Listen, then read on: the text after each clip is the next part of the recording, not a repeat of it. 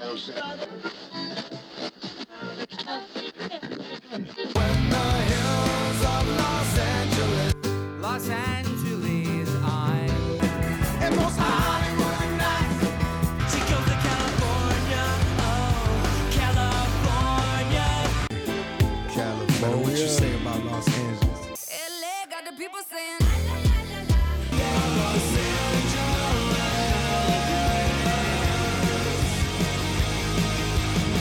listening to Corner of the Galaxy on cornerofthegalaxy.com.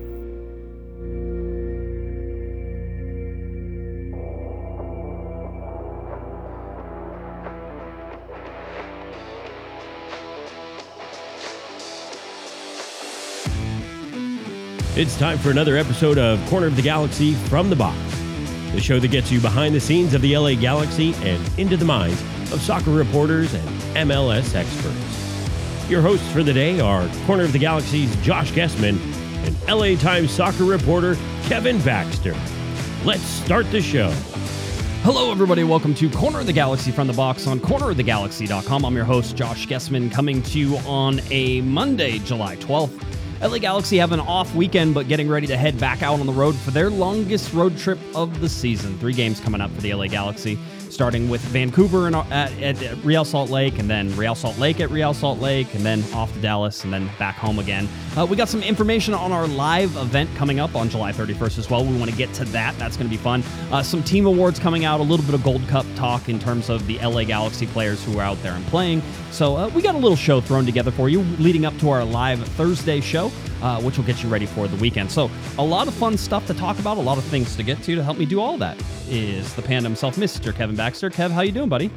All right, you see, I got the old school Manchester United jersey on today. This is in uh, in tribute to Marcus Rashford. I, I like uh, it. Of England. I like. It- I, I always like when you start out the show frozen too, because it's like people think that like maybe you're just like sitting there really, really still for a second, and it probably takes them at least thirty seconds before they realize that you're actually frozen, like on the on the video. yeah, yeah. I'm unfrozen now. Oh, okay. You see, here's the jersey. Okay, I was just I was just playing around, but yes, I, I see that little Marcus Rashford support. Um, uh, can I say real quickly to all of my English friends, I'm sorry that it went down that way. That's a that's always not a that's not a fun way to lose. Uh, and to my Italian friends, uh, wow, what that was that was fun. And uh, the the fun part about that, Kevin, was uh, I had a friend um, who actually landed in Napoli the day of the final got to the hotel, like ran to a bar in order to be able to watch it just before the game started. So it was there for the whole thing.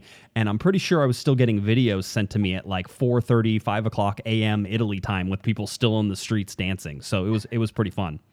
Well, you know, I it's really tough for the uh, for the British, well, the English fans in this case. But you know, they've lost seven times. They've been eliminated seven times from a European Championship or World Cup in penalty kicks in the last 31 years. Guys like David Beckham, you know, Right. Gareth Southgate, um, a lot of great play. Frank Lampard, Steven Gerrard have all missed penalty kicks. Uh, you know, in major championships. So this isn't anything new, I guess, necessarily new for the English fans, but um, uh, you know, it, and anyway, Italy deserved to win that game. They dominated did. that game. They haven't lost in 34 games. They have a 34 game unbeaten streak. Um, I was talking to a guy at Caesar's Palace who runs the sports uh, betting uh, business over there at Caesar's Palace in Las Vegas, and he talked about how soccer is just blowing up right now. The reason being, you had Copa America, Right. you had the Euro, both on at the same time. They both ended the same weekend, um, and now you got the Gold Cup starting up. starting up. But has a little less action. But he says anytime Mexico or the U.S. plays, they do well. So um, another thing about the Copa America final before we move on, Brazil played Argentina, right? We know that. Uh, Messi finally got his major international title. Right. A score from Angel Di Maria very early on in the game, and that stood up one to nothing. Messi's won only one other international tournament, and it was a U23 tournament. It was the uh, Olympic title back in 2008 in China. They won that game. They beat Nigeria one to nothing. You know who scored the only goal in that game? Who? Angel Di Maria. Wow. So so both times uh, Messi lifts Both a tro- uh, an international trophy. It's because of uh, Di Maria. That's kind of cool. And Di Maria is Neymar's teammate at Paris Saint Germain, so kind of an added thing there. Nice. Oh, yes. And one last thing, um, Which you've said three I- times now, but no, I continue. Yeah, I know. I like it. um, you know, anyone that follows on Twitter, Galaxy History, which is a great. We were talking about this earlier, right? Mhm. Galaxy History is a great little thing on Twitter. Um, I saw some post this morning about uh, the guy who runs it, Dan Chapman, as a Galaxy fan. He has a son, Kai, who's eight years old. Kai has uh, 16 soccer jerseys in his in his dresser. Um, he has a Gerrard and a Efrain Alvarez one. Al- Efrain Alvarez is his favorite player right now, by the way. Um, and so he's a Galaxy fan too, but also uh, an Arsenal fan. Soccer Diva will be happy to hear about that. Anyway, when he woke up this morning and heard about all the racial, racist abuse that uh, those three English players who missed the penalty kicks were taking, uh, he reached into his uh, drawer and got a soccer jersey, his Arsenal soccer jersey out, and wore that to school today. It was it was non it was uniform day. He had to wear a uniform. Didn't wear it. Wore the soccer jersey. Was reprimanded by the teachers, but applauded by all of his classmates in third grade uh, for that sort of uh, uh, I guess statement of civil disobedience in favor of the players. I, I'll say it. I'll say exactly what I said to you whenever you told me that story. I go, it's never the kids that are the problem, right? Yeah. The, the kids always seem to understand it. It's usually whenever they, whenever the adults get in the way that uh, that seems to be a problem. So yeah, um, well, Dan Chapman taught his son well. If you're if you're going to blame the parents, credit Dan Chapman, uh, Galaxy history uh, founder, uh, for this one because clearly he taught his son well. Yeah, amazing. He does all that from from the other side of the pond too. People, I don't know that everybody realizes that, but he's usually on UK time. Uh, has a job that allows him to uh, to sort of do some of that in the middle of the night, which is he, he's he's a middle of the night worker. Um, so he's able to stay up and and and uh, cover LA Galaxy, watch LA Galaxy games whenever they're early in the morning. It's funny. I was talking to a French fan of the LA Galaxy today, uh, somebody who's in our Discord, and we were sort of talking about a bunch of different things. But he he was talking about how um, he has to stay up really late in order to watch Galaxy games and does it most of the time. But the midweek games he can't do because you know he has to work the next day, and he goes, and then I'd be useless, and you know that wouldn't work. But I, I just the dedication. I mean, you know, we complain whenever I well, I certainly complain. I complain whenever it's like a seven o'clock start on a weekday because I'm like, wow, how am I going to get there with traffic? Um, and then there's people who are staying up into the wee hours of morning, Kevin, uh, in order to be able to watch the LA Galaxy. So always, always sort of fun to to keep that in. Let's get some super chats out of the way. Uh, Aaron says this is funny because you uh, Kevin and I were talking about this with Michael Arajo in the press box the last time we were there. But Aaron goes, I was trying to remember how Kevin got the nickname Panda, but I blanked. Please remind me. Are we? We're still a little fuzzy on exactly how it went down, right? No, not not uh, well. Yes and no. Yeah. We were talking one time. I forget how Panda came up, but I talked about my in, increased girth, which has uh, increased even more during the pandemic. Right. uh, and and how I felt like I was panda-esque. And then I started joking about how I do like the taste of bamboo, and and you know pandas generally sleep and And poop. have and body poop. They, functions. they poop. yeah, Yes. sleep and poop. And Yes. I thought, well, I do a lot of both of those, so maybe I am a panda. Yes. And it just kind of stuck. And it's funny too, because I'll be walking around uh, Dignity Health Sports Park, and people will call out Kevin, Kevin, Kevin, and I'll just ignore them. And then when they say panda, I stop and say, Hey, how's Yeah. it going? Yeah, that's it. So to reinforce, if you want to get Kevin's attention, call him Panda. Um, and then Aaron laughs and says, "Panda, fuzzy." I get it. So we were a little fuzzy on the details. The pandas are a little fuzzy too. Uh, I, I'm gonna get this name wrong. It's either it's either Stefan or Stephanie, um, because it's S T E P H A N E. How would you go with that? Stephanie. Stephanie. Okay, so we'll say it. Stephanie uh, ga- gave us a ten dollars super chat, chat celebrating the Italian Thanks, win Stephanie. at, win as a Scotsman. Um, so uh, also Pavone apparently headed to Europe, uh, headed to Marseille. Oh, really, Kevin? You you know all about Marseille, don't you? Uh, I know. I've been there. Yes, that one time. Yeah, I went there to do a story on Frank McCourt owning the team. Yeah, yeah. Um, and and spoiler, spoiler alert, not popular. how? I was going to say not popular here either, so that doesn't really surprise me whenever you uh, whenever you get to all of it. So anyway, um, that's sort of the stuff. There's some there were some things I sort of wanted to pull out, just like Galaxy notes to start the show off and, and get to. So I want to touch on those before we sort of talk um, a little bit about some of the other news that's out there. Uh, Galaxy, as I said in the intro, start their longest road trip of the year, three games. Uh, basically, it's only two locations though, and I'm assuming right now, although we don't have the schedule that proves it, I'm assu- assuming Kevin they are staying in Salt Lake between those two games because uh, they play on Saturday and then they play on Wednesday. Now they could come home and then they could go back and maybe there's some bene- beneficial energy to doing that at altitude where you know the whole idea is some people say you get there as late as possible so that way the altitude doesn't affect you and then you you get out of there as quickly as possible that was Bruce. That was Bruce Arena's theory. yeah, so I think I forget. I think Greg Vanney mentioned that in one of our chat. And he goes, "I don't necessarily believe in that, right?" And it was like, "Oh, okay, well, that makes some sense too." Um, so there's that. Or do you stay there and you're not going to get acclimatized in that amount of time? So you're basically your muscles dying off, your fitness is dying off while You stay there. So maybe they come back and maybe they go. Maybe it is a quick trip um, going back and forth. But however it is, that's how the LA Galaxy are going to go, and then a trip to Dallas as well. So um, those three games in rapid succession. Again, uh, there were two games to start the month of July, uh, and now there are four games to end the month of, month of July, with three of those games being on the road. Uh, in terms of the hardest road trips in the world, though, Kevin, uh, not exactly the hardest road trip, uh, especially the first team that you play should. Uh, and I think Galaxy fans would agree that it should be a win um, playing against Vancouver again. Although it was a tight game the last time, it shouldn't have been a tight game. Uh, the Galaxy get there. A little bit harder playing RSL and then quite honestly playing a bottom dweller in, in Dallas as the third game. Um, I, I, think that lines up well for the LA Galaxy to take points from these three, possible nine points out of the three games that are coming up. I would be uh, I'd be pretty stoked. I think if the LA Galaxy got minimum of four points out of that. Um, and I would think that, you know, maximum of six. I know people are going to say you win all three of those games, but one of those games you're not coming away with a win. Um, and I think it's no, against it's RSL. It's tough to win in MLS on the road. Yeah.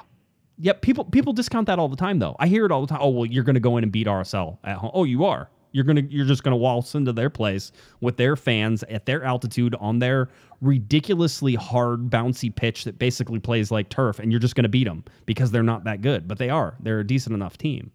Um, and so there's some there's some pitfalls in this next three games, but I thought that was interesting. Um, the LA Galaxy, by the way, are one of three teams that have eight wins. Kevin, most in the league. Uh, the Galaxy have only played 12 games, however, and Seattle and Sporting Kansas City, the other two teams with eight wins, have only played uh, have already played 13 games. So um, there is a, a difference there whenever you look at that. So the LA Galaxy, again, being put, I think, in a fairly good situation um, whenever you look at how many games they've played and the games in hand that they have and, and that type of thing, um, seem to be putting themselves again over and over sort of in a, a position to succeed in the Western Conference. But personnel is going to dictate a lot of that too. I mean, I know they're going to get Derek Williams back, but they lose Sebastian Lletget. Still going to be without Dos Santos and Efrain Alvarez. Right. Um, so you know, there's going to be, uh, especially playing at altitude. I think there's going to be a lot of pressure on the substitutions, not only the the players when they come on, but you know when the substitutions are made, who it is, who it is that you substitute with. So uh, you know, it's like you said, it's not cut and dry. It's not as easy as you might want to think it is just looking at the records. No, it, it's not. I mean, this is this is a tough stretch, and it's going to be a tough stretch in a um, you know in a tough tough setting, which is like you said, shorthanded. Uh, you know, Fisher's not there as a backup, so the Galaxy are, are relying. So the the bench is a little thinner. Uh, you know, People Gonzalez isn't there with a thin center back, but like you said, you get Derek Williams back. So I mean, there's lots of things to navigate here for for Greg Vanney, and he has to make a lot of choices as well. Um, and I think it's gonna be really interesting to watch this, you know, this difficult. Um, this difficult stretch and how Greg Vanney manages those decisions coming up. Um, do, do, we know? Do we know yeah. that how many Galaxy players are vaccinated? Are they 100% vaccinated? And I ask that because you're hearing like the Dodgers aren't 100% vaccinated, the Lakers weren't. Are the are the Galaxy 100% vaccinated? They haven't told us. I don't know. Um, it was a question that I thought should be asked. Um, but there's also the the way whether or not they're going to tell you or not. You know, it seems that the teams who are announcing that they're 100% vaccinated or not are sort of doing it on their own.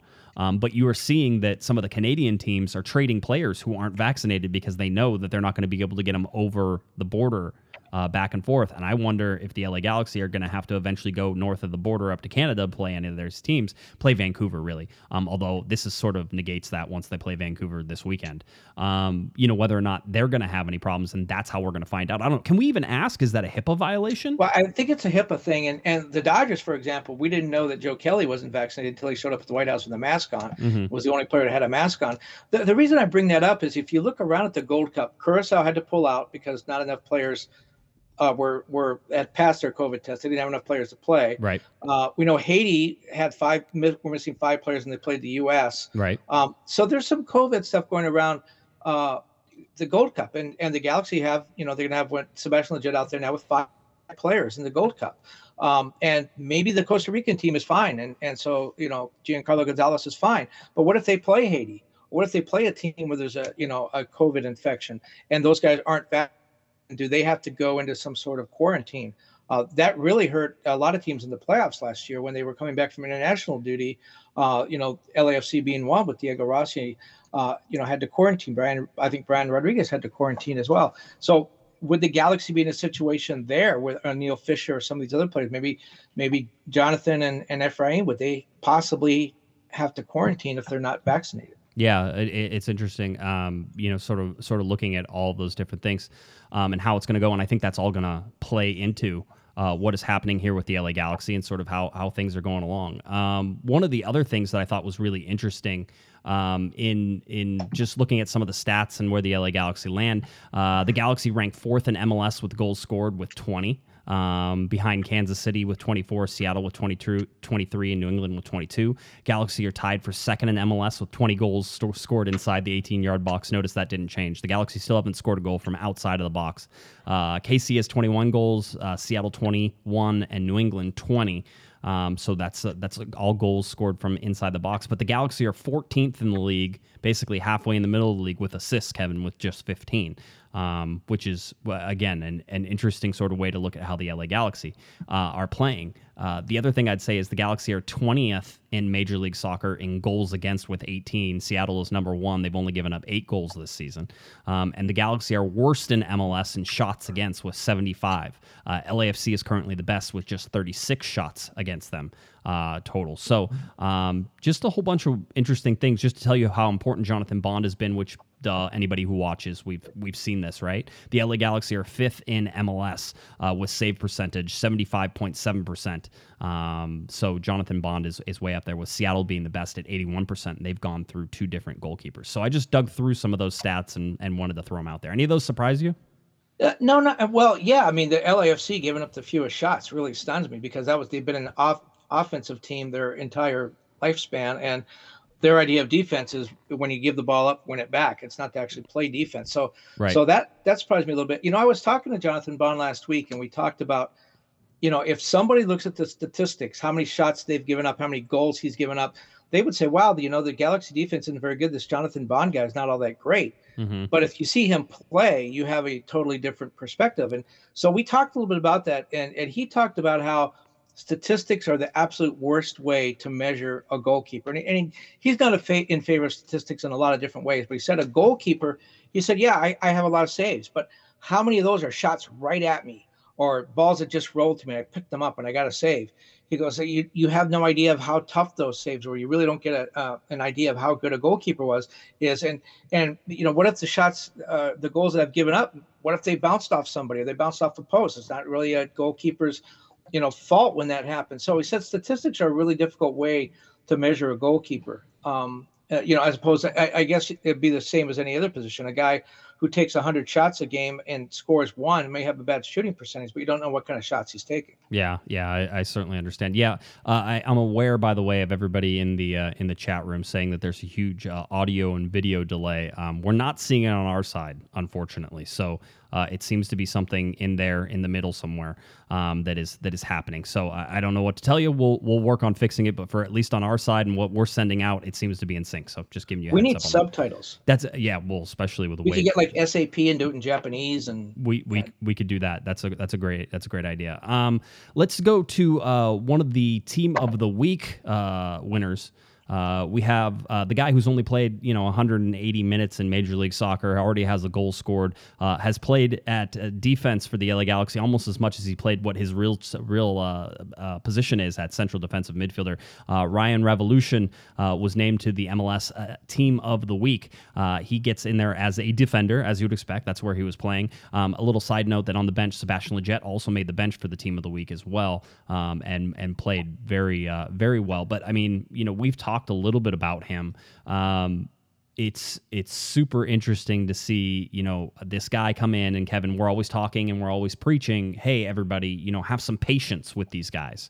Um, have some patience with these guys. Uh, you know let them adjust. Let them find their way into the league. And you have somebody like you know Rayan who comes in and apparently doesn't need any time to adjust and is going to be out there bossing you know, Major League Soccer. At this point, he's shown so well in the first two games that he played. And the first game was against Sporting Kansas City, a very tough team, right? Then he comes in and plays against FC Dallas and dominates again. At this point, if there's any drop off whatsoever, Kevin, there's going to be some sort of, you know, um, people are going to be like, oh, well, what's happening? What's wrong with him? Because he's shown so well in the first two games. You hope it's not just. Um, you know his his adrenaline pushing him for here, but he seems super comfortable. Well, a couple of things about him. Remember, he was going in as a holding midfielder. He'd only been here about a week. He was going as a holding midfielder. That's where he trained all week. I'm assuming I wasn't there, but why would you give guy two positions to learn in his first week? So right. that's where he was positioned. That's the interpersonal relationships he had. That's what he had to know. You know, that's where he studied the style of play. And then, uh, what, 30 minutes and 38 minutes into his first game, he's a center back, and that's where he goes four days later. Right. I mean, it, that is not an easy transition. Yes, I know there's similar positions, and I know Raveloson has played center back before, but he has new teammates. He has different teammates. They're speaking different languages for one, mm-hmm. um, and he has to learn the style of play in a new league. Um, so there's a lot of, of, truth to what you say. Is it one of those situations where it's almost like I, I don't know who I'm playing against. I'm just out there reacting, and it's schoolyard soccer to me which is good. You know, maybe that's part of it, but you also hope that maybe as he gets more educated around the league, that he's going to grow into it. You mentioned, I think the other day, that he scored his first goal 107 minutes into his MLS career, mm-hmm. right? Yes. Uh, you know, Zlatan had three goals in his first 107 minutes. So, but then again, he's not a he's not a center back. But no, I was impressed by the fact that he was able to move positions, two difficult positions, two positions that require teamwork and understanding, and was able to make that transition not speaking the language. I mean, I, I just think it says a lot for what kind of a player he is. Um, and by the way, another uh, thing, speaking of Raveloson and, and the French players, um, Bond told me that they everybody goes to Sasha to find out what's going on. You know, when they play, uh, like they go to question and say, "Is this a big game? Is this a rivalry game? What's the history of the Sounders? What have the Portland Timbers ever done?" Uh, and he's kind of uh, giving a class every week about the next opponent and the tradition and the history and which teams are the rivals. That's one of the reasons Bond was so tuned in to grabbing the crest as he came off the field against San Jose and celebrating because he had been told by Kljestan that this was a big game and this was the Galaxy's rival, and this was a win to be celebrated. You, you know, I cannot wait till there's there's a, something we're going to talk about here at the end, where it talks about young players versus old players, experienced players, and why Greg Vanney might not go one way or the other, or how that all goes. But that just, I mean, the invaluable guy in the locker room like Sasha Kljestan not only speaks French, by the way, and can help. Now, apparently not fluent because I tried to get him to be their translator, um, and the Galaxy are like, no, that's not going to work because uh, we really wanted to talk to you know uh, Kevin Cabral and and Raveloson after their goals, right? I mean, that's what we do as reporters is whenever there is a guy who does something, and certainly the, the, guys who both did it their mm-hmm. first times, that's what you want to have happen. You want to talk to those guys, and unfortunately, because it was late in midweek, there was no you know a French translator available, and so we're like, well, just get Sasha up there, and like that's not really how it works. You know, he's able to sort of you know fit in pieces and and get the general concept across to people and do that. But how important it is across the locker room to have a guy like Kljestan who not only can tell the guys who are foreign players coming in this is an important game. We don't like them. The LA Galaxy and San Jose have been playing against each other from the very beginning and they're the original rivals and you need to know that. And you need to know that they're going to come over there and they're going to try to beat us. Because if you have a heavily dominated team that like especially if you bring in a whole bunch of foreign players that come in they don't know that stuff right? Because San Jose right now is more of an underground rivalry. It's not a rivalry at all. If I, if you call it, because I think San Jose became became sort of like they were like, oh wait, we have to try to win a game against the Galaxy, and they sort of fell flat. That was my take on the last game. But it's more of an underground rivalry. You have to have been around for a little bit to not just look at the bright shiny object that's over here that's LAFC and LA Galaxy, and that's the rivalry you have to know that the LA Galaxy and Seattle don't like each other because they played each other in the playoffs a whole bunch because there's history there, right? I mean, there's these things that you have to know. And Sasha Kljestan knows that and he can pass that down, even if it's young guys coming on the team sometimes. Some of those guys weren't around whenever the LA Galaxy were playing the San Jose Earthquakes, you know, back in the back in the day. And so um, Sacha Kljestan is important for for a whole bunch of reasons. By the way, Patrick sent us a five dollar uh, super chat. Says the Google delay is because a Russian sub just cut an undersea cable by mistake. So see, I'm sure that's what it was. So, um, yeah, the Russians again. By the way, Stephen A. Smith says all those French players got to learn English, so yeah. um, that should be solved. Mm, also, yes. um, Greg Vanney speaks French. Maybe he can translate for there, us there is a little. Remember, he said he knows a little bit. He remembers, but he played at. Eh, I, did he play at Troyes? Is that where he did, or he knew somebody at Troyes? What? Because I remember Raveloson came from Troyes, and he was like, "Oh, I play. I think I played with their coach or something yeah. like that, and yeah, I knew the system." well, he played in France. He did. Um, And, and well, and the other thing is, is I think Kljestan should go around and tell them, "Oh man, this is our biggest rival every week." Like, Yeah. Vancouver, we hate Vancouver, man. We can't stand those guys. they they they they uh there's a rivalry that goes way back way way back Yeah. trust me yeah they uh, One time, a player killed the coach's wife. We got to get him for that. uh anyway so um that's where we're uh that's where we're gotten so uh very good and uh gerald just gave us a five dollar super chat as well says has everyone gotten their tickets for the 31st cog live event why don't we just just segue with that gerald thank you for bringing that up uh we are holding a live event coming up on july Well, 31st that was planned. That was planned. I, I mean, if if I put one in there for five dollars, it was definitely worth it. Um, uh, we have a live show coming up on July 31st, a live event at Taps Brewery in Orange County. Uh, the address for that is 15501 Red Hill Avenue. You can just look up at Taps Brewery at Taps Beers is on tw- is on Twitter if you want to look that up. Uh, we are doing tickets to this, and if you go to our live page on cornerofthegalaxy.com forward slash live, if you go to that live page, there's a link there for the tickets. The tickets are five dollars. Here's what I want to tell you about the tickets.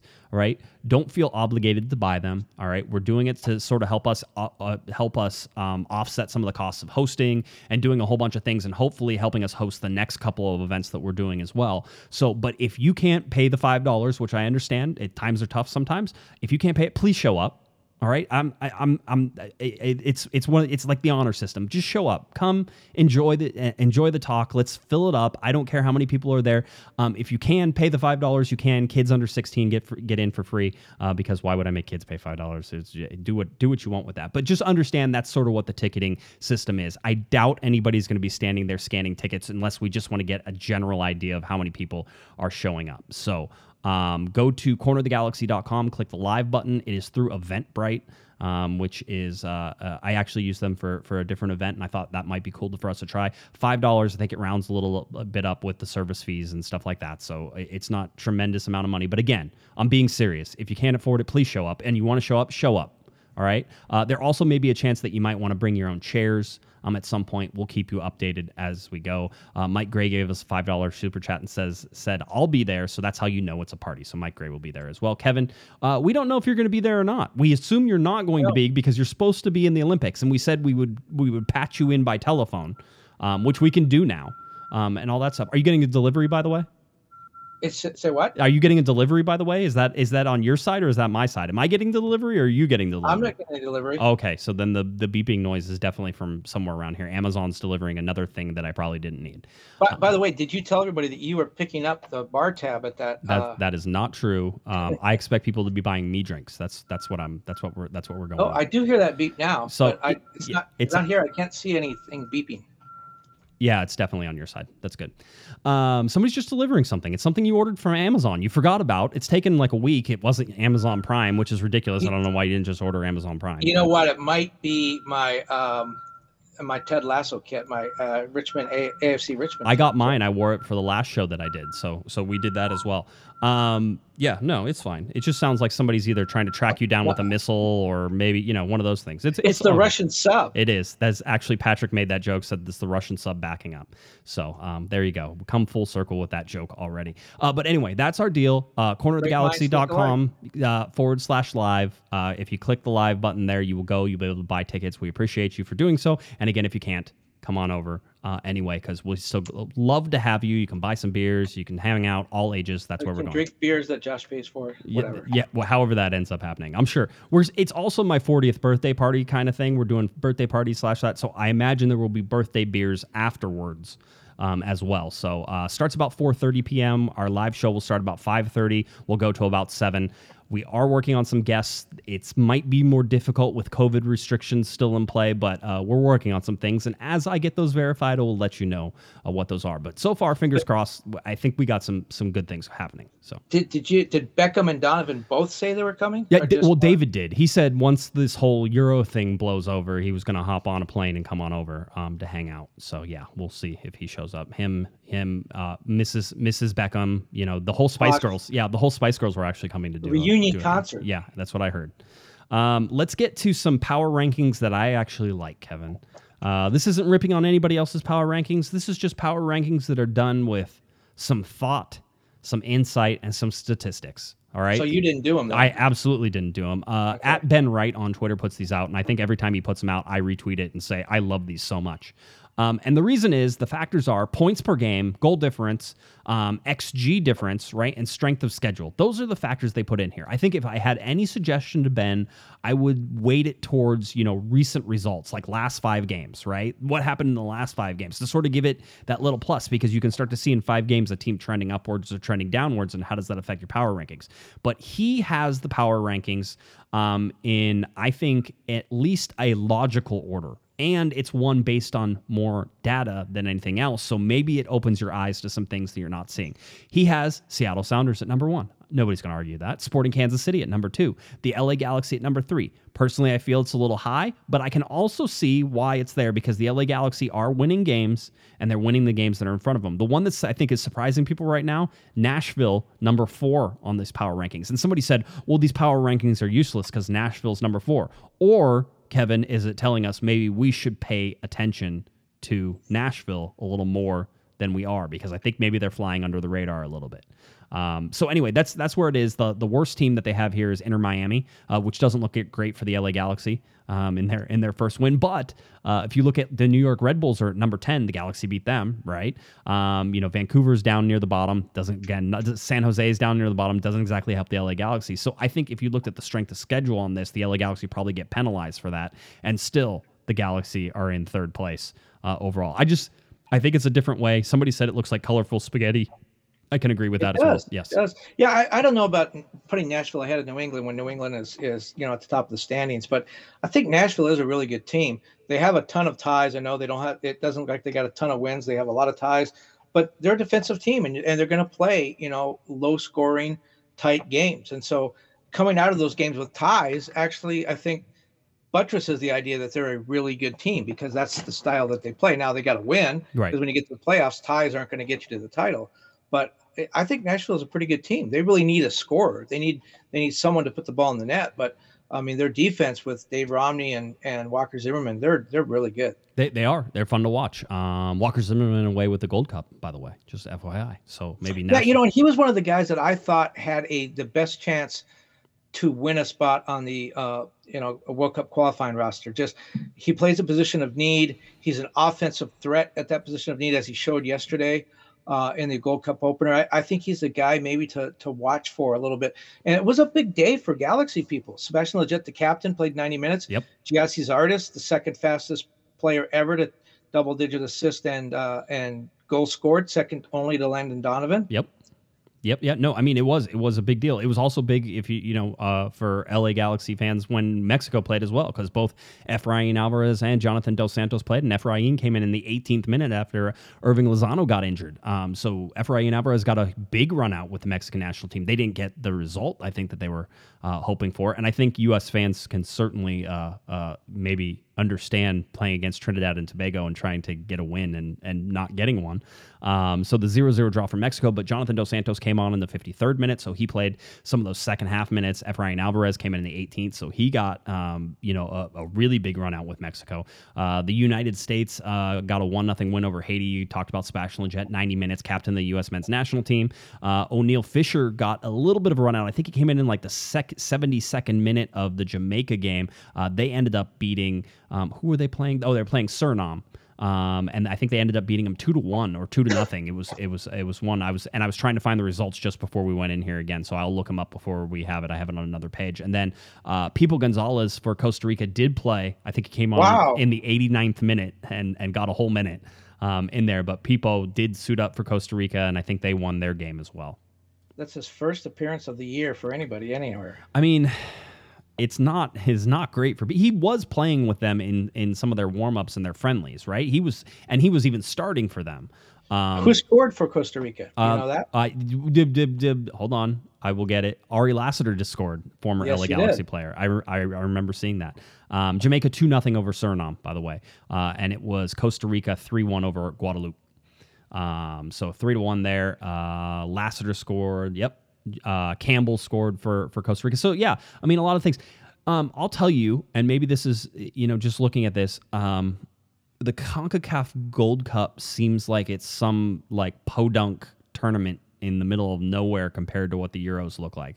And maybe that's not a fair assessment, but seeing the refereeing already go sideways in these games, I worry about the health of every single Galaxy player that is playing in any of these games because, as we've seen, two footed tackles um, can look like they're going to break somebody's leg and it doesn't get caught in CONCACAF, whether it's Champions League or anything else. Um, and, you know, you look at this and you say, okay, you know, some of these guys are going to play heavy minutes. I think Jonathan Dos Santos is going to play heavy minutes with Mexico. I think Sebastian Lletget is going to play heavy minutes with the U.S. men's national team. We'll see where Efrain ends up playing, but already they've shown a, a, a penchant to put him in in places for uh, you know, big name players who are who are hurt or, or coming off, and I think Lozano might be um, out for a little. He's while. out for six a month to six weeks. Yeah, so he may it. may be questionable for the start of World Cup qualifying, which really hurt Mexico a lot. Yeah, so um, yeah, it was uh, it was it, it seems uh, it seems like it's some you know backwoods tournament that's being played right now and whether that's the lack of crowds or whether it's just i don't know I, again the officiating for me turns me off from watching the gold cup most of the time um, well I mean, come on, the Euro and, and, and the Copa America, those are Confederation Championships, as is the Gold Cup. Yep. So the Gold Cup is the CONCACAF version of the Euro. Yes. Whereas no, no similarity whatsoever. No. Um, watching those teams play, I mean, you you watch Barcelona, you watch Manchester City, whatever, good teams. But the national teams are kind of like an all-star team because I think most club teams have one or two weak positions. It's just the way it is. Right. Uh, but the national team you get you know everyone in your country to pick from. And i think those are the real all-star teams. Um, uh, yeah it's just it, it, it, that's not a knock at concacaf. It's just man the copa america and the euro they're just a step above. And it'd be the same if we were looking at some other kind of confederation the asian confederation or the african confederation. Hey the african um, cup of nations is way in my opinion is way more serious than what the gold cup is. Like if you watch that those and you see the stadiums and you see it. And again refereeing certainly not on the same level and you could say that right? But it just it feels uh it feels amateurly produced um, in most times for the Gold Cup, and that's where I don't think ESPN did a great job of of producing the Euros. I thought their studio show was uh, amateur um, and and downbeat, very down, very like subdued. Like let's grab a pipe and stick it out. Oh, we're going to talk. Oh, yes. Let's talk NPR, about this. NPR style. It was a little bit. It was very subdued, right? And you go over to like Fox, who has you know the the 1,000 meter on the complete complete opposite end. I think there's a balance between those two. You see that, but with the Gold Cup again, it just doesn't it doesn't feel like um it, it's it's these big tournaments. So anyway, but Concacaf will never catch those other other confederations, but it's getting better by by the uh, you know having the Nations League and expanding, and you get Guadeloupe and Curacao is supposed to and Suriname. Yeah, those guys aren't going to beat Mexico now, but you know, it, it, they're starting. You know, it's look at look at Iceland. You know, was the flavor of the month a couple years ago. Yep. Iceland kind of came out of nowhere. Not really. They got chances to play in big games, and and they were a team a lot of guys played friendlies against. Right. Uh, you know, I, am not saying Curacao and Suriname. Well, Curacao is going to be a good team, but Martinique and some of these other teams uh, you know, are starting to come along because they're getting a chance to play. Yeah, no, it, it is, and that is the fun thing. I also think that uh, certainly uh, U.S. soccer fans um, and, and, Mexico, Mexican soccer fans as well, um, underestimate some of these some of these teams um, on a constant basis, and so I enjoy watching that part of it as well. So always fun, just sort of watch, but watch for those LA Galaxy players out there. Um, I think we got you all five of the, the Galaxy players that are missing um, actually got game time. What do you know? Surprise! Um, but as we go through group play and whole different things, it's always interesting to stay on top of the LA Galaxy uh, players and, and where they're going, and obviously if there's any injuries or anything that's sort of interesting, we're we're going to bring that up here on the show to sort of uh, get you going. So we'll see how long those guys are gone. Uh, the final is in August, right? Isn't August first? August first, yeah. yeah, in Las Vegas. Yep. Sold out. Yep, sold out Las Vegas. Well, the fact it's in Las Vegas is actually very good for the Galaxy. It's a very short trip home. Yeah, it is absolutely. Um, so we'll see how that goes along. Uh, here's the LA Galaxy weekly schedule, and I bring it up because I see in the chat room uh, everybody is talking about you know getting an injury update on people. You're you're not going to get injury updates yet this week. That's not that's not how it's going to work. Greg's going to update everybody on Thursday. That's when we have a media call.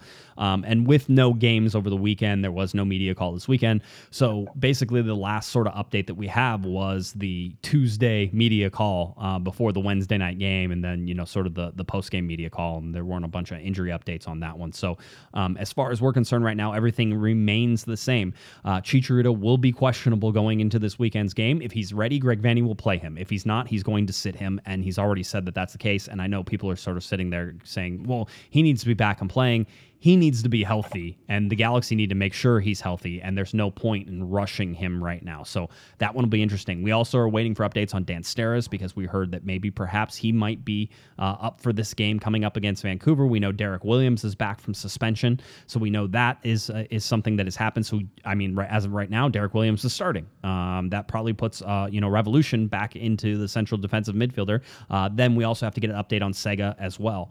Um, and so I would imagine everybody is still in that recovery mode, and we will be able to ask Greg Vanney on Thursday.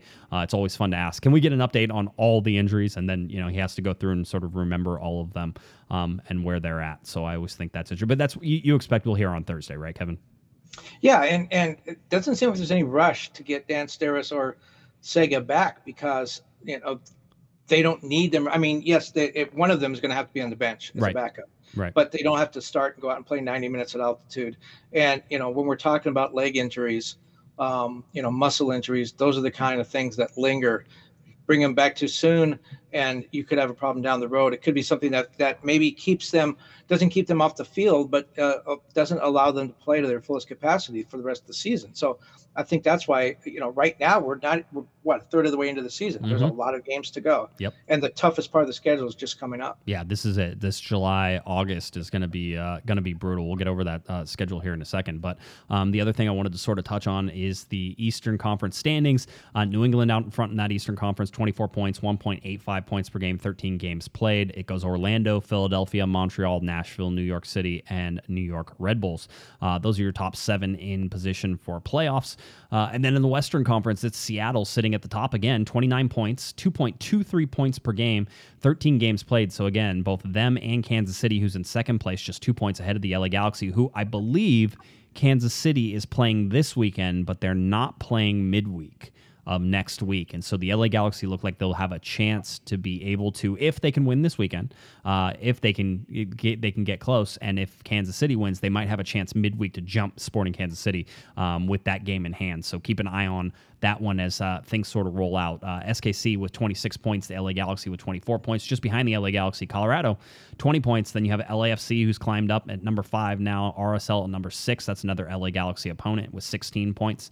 Uh, Minnesota at seven. You have Houston at eight, Portland at nine. Uh, you have to go all the way down to Vancouver and Dallas, which again are two of the three games the LA Galaxy. So if you're looking at this Galaxy road trip as the standings sit right now, Kevin, the LA Galaxy will play the last place team in the Western Conference. They'll play the sixth place team in the Western Conference, and then they'll play the second to last place team in the Western Conference. Again, we said it might be favorable. That's that's one of the reasons that if you're going to have three games against these three teams, it's not horrible. You know, I, I want to say don't sleep on Colorado, but then I wonder have they they haven't really played that tough a schedule yet. I don't think. Yeah, I, I don't know. I'd have to go back and look at them, but they are winning games, right? It's the same with the LA Galaxy. They're winning the games that they're sort of supposed to be Yeah. winning. Uh oh. Yeah, I got I got the sneezes. We'll see if that continues. Oof, that was that was a fun one. I, I got I hit the mute button though. Nobody even knew. We could we could have played it off without it being a thing. But Except you ran away from the mic. oh, I did. Ooh, By the way, we let's hope the Wi-Fi is better in Japan, so I don't like keep like freezing. I bl- don't blame the Wi-Fi. We we know why this is. We've we've discussed this many times. I would like I got to a new computer. I would like to have a word with with the LA Times technical department, and then we could fix this, and it wouldn't be a problem. if But I find a technical department, I'll have them call you. that sounds good. Give him my number. Um, the other thing I wanted to get to just before, um, just whenever I was almost done sneezing there, uh, Supporter Shield, LA Galaxy in third. So third in the West, third in the Supporter Shield. Uh, maybe the Western Conference is very top heavy because right now the one, two, and three teams for the Western Conference are Seattle, Kansas City, and uh, the LA Galaxy. So uh, the top three in the Supporter Shield are also the top three in the Western Conference. There you go. Um, Patrick says, by the way, I really like it. Says Colorado outplayed Seattle for most of their game 10 days ago. Seattle's just that wily bunch right now that refuses to, to lose. Uh, reminds me of the LA Galaxy maybe in 2010 or 2011, which was, yeah, uh, they're just not going to lose a game. When they have a bad bad day, they don't lose, they draw. Um, Well, Brian Schmetzer is such a great coach. I was talking to someone who watched the game earlier this year, and they watched from behind the net, and they kind of studied. And they said it's really interesting what Seattle does is they don't send players in the box to score. It's almost like football, where they send players in the box to attract defenders, opening things up for other guys. That's why their defenders and, and holding midfielders and stuff, they're back of, you know, I know they get a lot of goals from Ruidiaz, but they also get a lot of goals from people back up the field because the offensive players running the box take defenders out, and it opens it up for guys coming in off the wings. Um, it, that's all by design. I think Brian Schmetzer is a very, very uh, as good as he is and as many awards as he won, still way underappreciated. Yeah, I, I, never thought he would last that long at that position. That's a that's a surprise for me. Um, and you know, I I get things wrong all the time, so it doesn't surprise me that I was wrong. But it is one of those things you look at and say, wow. I mean, he's and he has the team that understands what he wants to do too. I mean, that's a veteran heavy team that understands his system and he's able to plug in different guys in different ways. They've had injuries and they're still just plugging right along. No Jordan Morris, you know, no Stefan Frei, and they're fine. Yeah, you no, forget no, Jordan Morris, yeah. Stefan Frei, yeah, but no Jordan Morris. Wow. No Nico Lodeiro either. Nico's have been been out. So I mean, Seattle is a formidable opponent, and and as I think we've talked about on this show many times, you don't need to beat Seattle right now. And I thought the LA Galaxy played them really well in their two one loss um, at Dignity Health Sports Park. You don't need to beat them right now. You need to beat them whenever it comes time for the playoffs that's when it's going to be time to beat them. And so you have time as an LA Galaxy team to grow into that. Um, but as of right now, the the you know the door to MLS Cup goes through Seattle, and that's what the LA Galaxy have to sort of understand is that if you're going to make the playoffs and you want them to take a run at the Cup, that you're going to have to go through right now Sporting Kansas City and Seattle. So you don't have to beat them now, but you have to understand why you lost and be able to beat them whenever the time comes. Well, um, and for the, the Galaxy.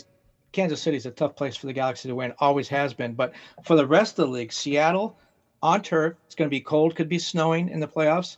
They're going to have 40,000 people there. Uh, it's a very, you know, Seattle, I think, has lost, hasn't lost a playoff game at home. I'd have to look this up, but my recollection from last year when they went in the playoffs, they haven't lost a playoff game at home since 2013. Yeah. Uh, it's just everything lines up for them when they're at home the turf, the cold, the crowd.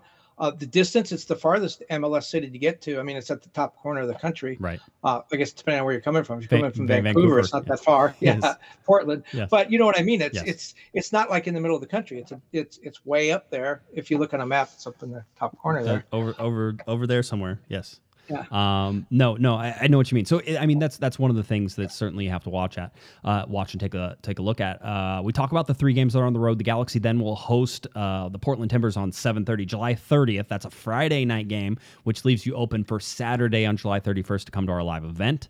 Um, we will have some giveaways. Did I say anything about giveaways? There's giveaways. We're working on those. We're gonna have some giveaways. We're probably gonna have some good giveaways. I'm imagining. I am talking to the LA Galaxy, so I would imagine we can get some fun giveaways to give you as well. But anyway, that's that. Then the August schedule comes out. August 4th, LA hosts RSL. August 8th, LA hosts Vancouver. Wow, those names sound familiar. Are they only playing those teams? Is that is that how it's working? Sounds like it. Uh, the LA Galaxy on August 14th will travel to Minnesota. Um, then they're home again. So August is more of the home heavy schedule. They're home again on the 17th to host Colorado. Good matchup. They'll host uh, San Jose on the 20th. We're going to be at the stadium a lot in August, Kevin. But you better buckle up. Um, and then August 28th is LAFC um, away. So the LA Galaxy will travel to LAFC. Before that is the All Star game, I think midweek there. So uh, there's a lot of stuff. That so is... do you think the players that from the Galaxy get elected to the All Star team, you think they're just going to stay? Then in LA for the All Star game and then play the what Classico? Yeah, Oh, yeah. They're not going to travel the the 12 miles right. back or wherever it is their house. Yeah, just to stay a climate to that to that altitude change.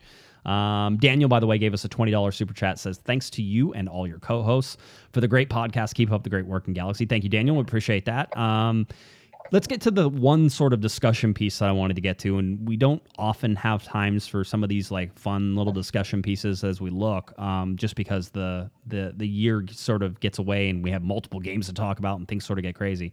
Um, but as as I told everybody on Thursday night, I did a solo show, so go back and listen to that Thursday night show. It was a fun one. Um, not a lot of pressure there to to not have anything um, over the weekend, so I always enjoy those. I was wearing my my my Roy Kent jersey. Um, I had it. Oh. Yeah, yeah, my AFC Richmond Roy Kent jersey. So um, was all set there. Um, and uh, I talked about how uh, you know the LA Galaxy are looking for a second striker, and they have been looking for a second striker. It's not like this is a new problem they suddenly saw. They just they wanted to focus on some of the problems that they had, and they have. And now the last one that they have is finding that second striker. But there isn't a lot of room for that second striker, right? It's not like they have a whole bunch of cap space just sitting there waiting to be, you know, paid out to to all these guys um, who are the second strikers. But there's been an argument in the Discord and sort of maybe on Twitter too. Um, people sort of saying, well, you know, Greg Vanney, he's not going to get, you know, like an aging superstar or or an aging star to come in and play, you know, second striker. That's not how he wants a young player that's going to develop and be with the team for you know the next four or five years if he's getting a second striker. And I'm sitting there saying, pump the brakes on that. Greg Vanney's and Dennis te are going to find somebody who fits the system for sure. But they're also going to find somebody who they can use. And if that's a short term use in with a lower sort of cash value, cash outlay, then absolutely I could see them going for somebody like, and we talked about Kei Kamara um, before. Now, I don't think they're going to go after Kei Kamara, right? But he's 36 years old. He certainly doesn't fit the we're going to build, you know, something around here, but you know, Bruce Arena did this very well and continues to do this well is yes, you have your core players. You have your guys who are going to be here for the next three, four, five years, and you keep adding to that as you keep going. But there are guys who are going to be timed out. Sasha Kljestan is going to eventually have to leave this team, right? Like he's not going to be here in four years, right? Everybody realizes I at least I don't expect him to. Sasha may totally prove me wrong. That's fine too. Um, but he's not going to, you know, Victor Vasquez cannot be with the LA Galaxy for the next five years, right? That's a shorter term thing. So Greg Vanney has put short term players on the bench before. So I don't think that excludes it. So Kevin, in your mind, is you know who? How does the LA Galaxy find a second striker um, in in this particular one?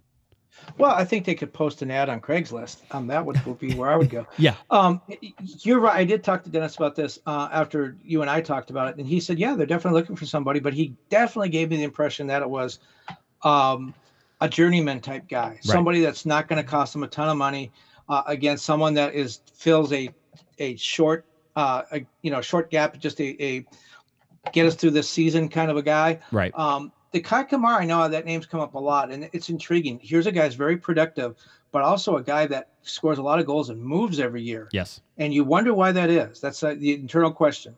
It's you know one on one hand, it's every somebody wants him. He's always wanted every year, yeah, but he always leaves, and so that means the team's ready to give him up. Why is um, yeah. The Galaxy have a tremendous dressing room right now. Uh, if there's any question about uh, Kei Kamara uh, fitting in with that dressing room, I, I would urge them not to do it. They don't need it that much. Um, who do they get? I mean, you know, you think you look around and, and, guys like a Corey Baird who fit in really well at, at LAFC. Again, a kind of a journeyman guy maybe I don't I don't know anyone's out there. I don't know any names that are out there. Yeah. But uh, you know, I think that's the kind of guy that you want, and and those kind of guys can make a difference. You say, well, he didn't score a ton of goals, yeah, but if he's if he's a holdup guy, if he can clear some space for Chicharito, that would be a really good addition. You know, the one guy I'm looking forward to see in the second half, or when teams are back at full strength, what's Jonathan Dos Santos going to look like when he has a holding midfielder behind him? When he really gets to play that box to box role, is he going to be really good? You're nodding your you're shaking your head. You don't think so? It's it's but, it's such an I, I I I sort of you know I did the solo discussion about Jonathan Dos Santos and what you do with him. I mean, so if everybody's healthy, and that's you know we always play that game. That's a big if, right? We always say there's no there's no rule that says everybody has to be healthy. So we have to put that in perspective first. The other part about it is, um, is what are you going to do with him if ever because because if you have everybody healthy, then you have Raveloson, who you definitely want to start, right? You have Jonathan Dos Santos, who you definitely want to start. You have Victor Vasquez, who I, in my mind you definitely want to start. You have Sebastian Lletget, who you definitely want to start. There's an odd man out there. You can't have four central midfielders, at least not in how sort of Greg is playing, and and certainly not with all the wingers that they have. Um, and so I look at that and I sit there and I say, like what what is that going to do? How is that going to work for the la galaxy? And so like even just you saying i can't wait to see how jonathan dos santos is going to play with raveloson it's like well is he going to get to play with them next year? I mean in my mind victor vasquez trumps a lot of what jonathan dos santos does and i think victor vasquez is super important. I'm not saying there's not a role for jonathan dos santos but who sits on the bench? One of those guys is sitting on the bench I think Vasquez does because he's 34 and they're going to play a game every other day. I think I think he plays a lot. I just don't think he plays every game just right. because of squad management. I just Jonathan's been playing out of position and Sebastian's been playing out of, out of position. Um, you know, the, the other part of that is you, you might say, well, you know, let let Grandsir have a breather, let you know, sit him down and, and maybe push Sebastian up or something like that. You got to get Sam uh, Grandsir started, and yeah. he was so close to a goal. Yeah, you almost need to play him until he gets because otherwise it's just going to weigh on him.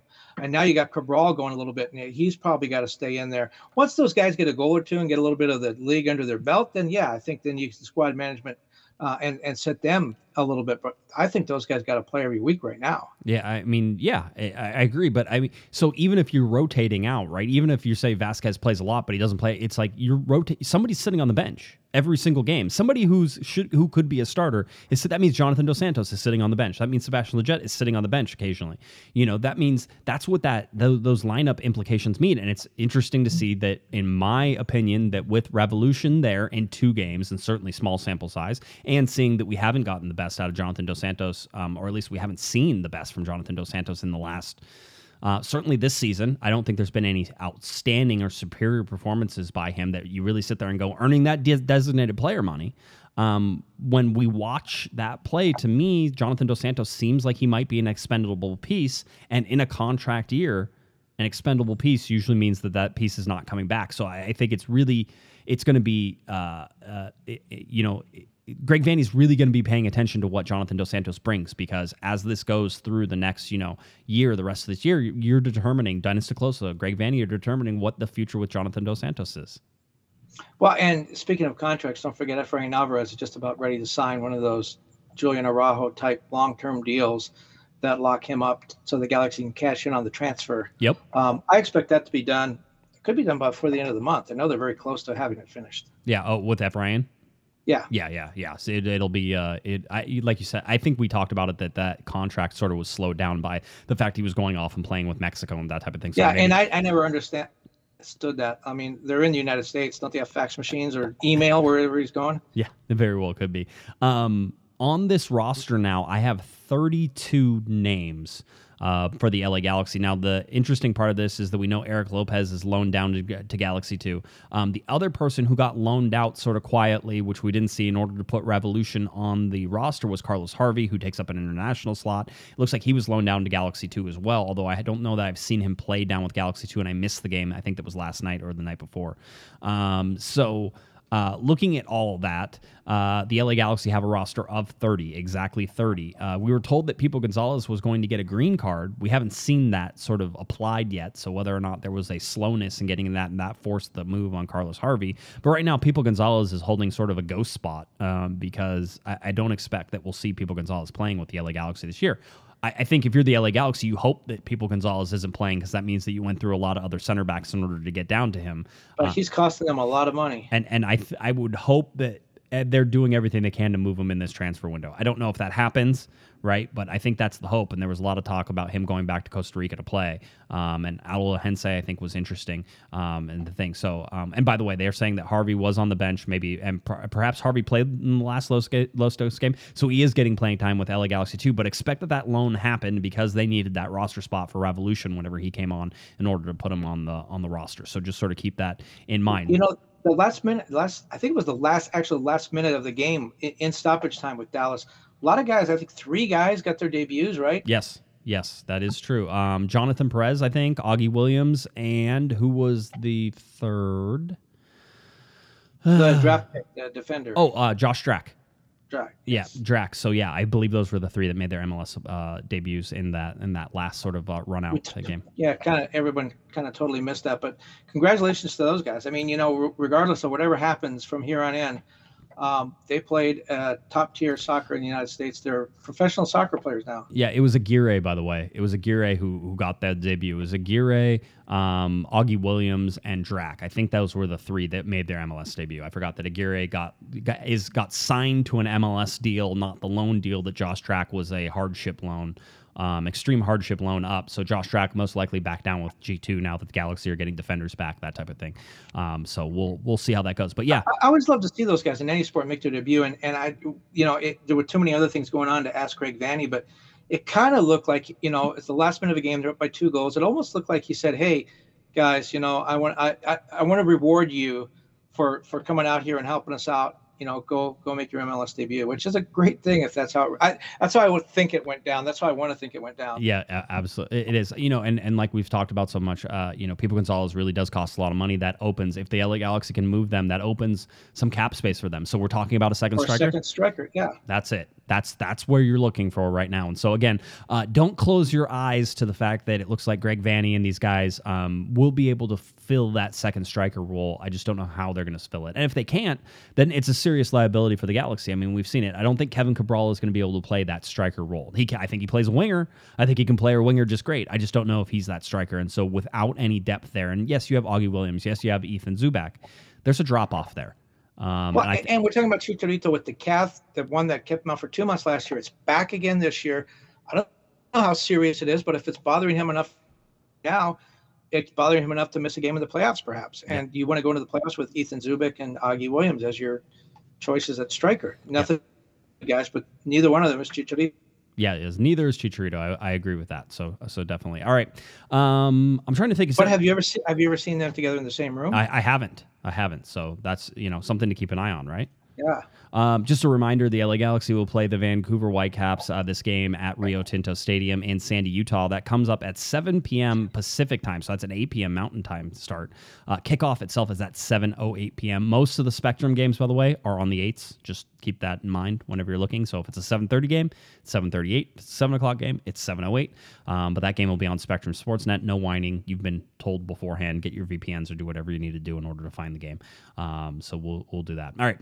Uh, anything else, Kevin, that you want to uh, you want to talk you know, about? I really like the show. It's called From the Box since the Galaxy are scoring all their goals from the box. It's like come here and get a goal. Yes, yes. I always explain this, and I swear the light bulb turns on from somebody every time. We call it Corner of the Galaxy from the box because obviously from the penalty box, that's one of the from inside the 18 is inside the box, um, and then also uh, from the box is the press box as well. And being we both sit in the press box, that's why this show is Corner of the Galaxy from the box. That's why we have you know Corner of the Galaxy, Corner of the Galaxy from the box, Corner of the Galaxy from the spot haha, another Uh, one. Yeah, that would that's be good. That's one we do. Um, that's like the after the game sort of uh, sort of reporting that I do. A little stand up. I've just flew in from Vegas and boy, my arms tired. Um, Corner, corner of the Galaxy from the tap room. from the tap. We're, we're from the tap in. Maybe maybe we maybe we could figure out. Yeah, there's got to be something going on there. But yeah, uh, just a reminder again, just in case you haven't heard me the first 30 or 40 times, uh, live show coming up on July 31st. Uh, tickets can be found cornerofthegalaxy.com live. Uh, Five dollar tickets. Go ahead and sign up there, um, and then we'll see you. I'll give you more details as it comes out. Um, 4:30 p.m. doors open. 5:30 p.m. live show starts. So plenty of time to get some food, get some drinks before the show starts. Then we'll do a show from uh, 5:30 to 7, basically a 90 minute show, and then birthday beers after that. I think Um, you have a typo. Shouldn't that be tap? Shouldn't that be apostrophe s? No, apparently not. I don't. I don't look at me. Don't. Why would? Why would you even question any of this? that's really close to your office, by the way. It is. It's close to the studio. Everybody knows that. Um, it's right down the street. So that's why you. Uh, that's why you do it. Aaron points out, by the way, I also used to do Corner of the Galaxy Short Corner. See, that was another one because those were shorter podcasts. Um, Yeah. There we go. Michael Ramirez, by the way, gave us a quick uh, five dollar super chat. Says once again, I'm asking Josh to sneak me into his birthday podcast.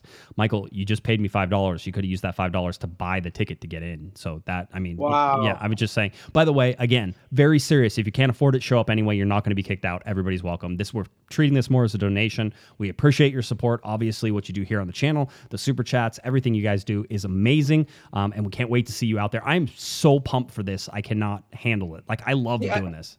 It's like NPR or PBS again. It's like you you know make a donation, but if you can't, you can still listen to the show. That's right. That's right. We just we just appreciate it. And if you can't do any of that, uh, Mi- Michael, there's no underage. There's it's all ages. You could, if you're Yeah. three years old, you can show up. I imagine that Jake is going to be there. My my 18 month, 19 month old. Um, he'll be almost. if you 20 make a donation, you get a tote bag. N- no, there's no tope. There's no Oh. DVD of of the thing. There's not a seven set DVD of all the places in Europe you could travel to. Thanks, Rick Steves. Uh, anyway, so that's where we're at. Uh, I think we're good. The Bill and Melinda Gates Foundation is underwriting the. I, I, I'd gladly take a billion or so dollars to have this event, so that's fine with me. All right, uh, that does it. We will go on Thursday again, get you ready for this game against Vancouver, tell you what happened in the media call as well. So that Thursday show will be an important one. Uh, make sure you check that one out uh, live right here, cornerofthegalaxy.com. Anything else, We'll Kevin? see you next time for yeah. We'll see you next time from Tokyo. Oh yeah, maybe. maybe. That, maybe we'll see if you we'll see if you go We'll if you don't go. I'll keep my fingers crossed. But you you at least want to go get the points. So hopefully you fly. I want there. yeah. If I land and they say the Olympics are canceled, you have to go back. Yes. the airline points. Yes, absolutely. 100%. All right. If you're looking for Mr. Uh, Kevin Baxter on Twitter, it's at kbaxter11. Please head on over to Corner of the Galaxy, uh, or excuse me, latimes.com. That's where you can find all of Kevin's writings. He has a great newsletter that's out there as well. Check that out. It comes out uh, every, let's see, it's every Tuesday morning. Yeah, Tuesday morning because it's Monday, blah, blah, blah, whole deal. Yeah, so Tuesday morning. So make sure you check that out. Uh, if you're looking for me on Twitter, at jguesman, J G U E S M A N, and of course at Galaxy Podcast, cornerofthegalaxy.com, live show July 31st. Get your tickets, cornerofthegalaxy.com. Click on the live button. The link for the tickets is right there for you. All right, hopefully we'll see you there. Hopefully we'll see you at the game coming up the end of the month. Hopefully you'll be watching the LA Galaxy take on the Vancouver Whitecaps coming up this weekend. All right, for Mr. Kevin the Pant Baxter, I'm Josh Pato Guesman. You've been listening, you've been watching to Corner of the Galaxy from the box on cornerofthegalaxy.com. Have a great one, everybody. You've been listening to the Corner of the Galaxy podcast on cornerofthegalaxy.com. You can follow the show on Twitter and Instagram at Galaxy Podcast. And be sure to check out and subscribe to iTunes, Stitcher, and Facebook by searching for Corner of the Galaxy. Fans, we thank you for listening, and we ask that you be kind and courteous to your neighbors as you leave the podcast. We thank you for joining us and look forward to seeing you again. Until then, I'm Michael Arajo, and on behalf of the entire Corner of the Galaxy crew, goodbye, everybody.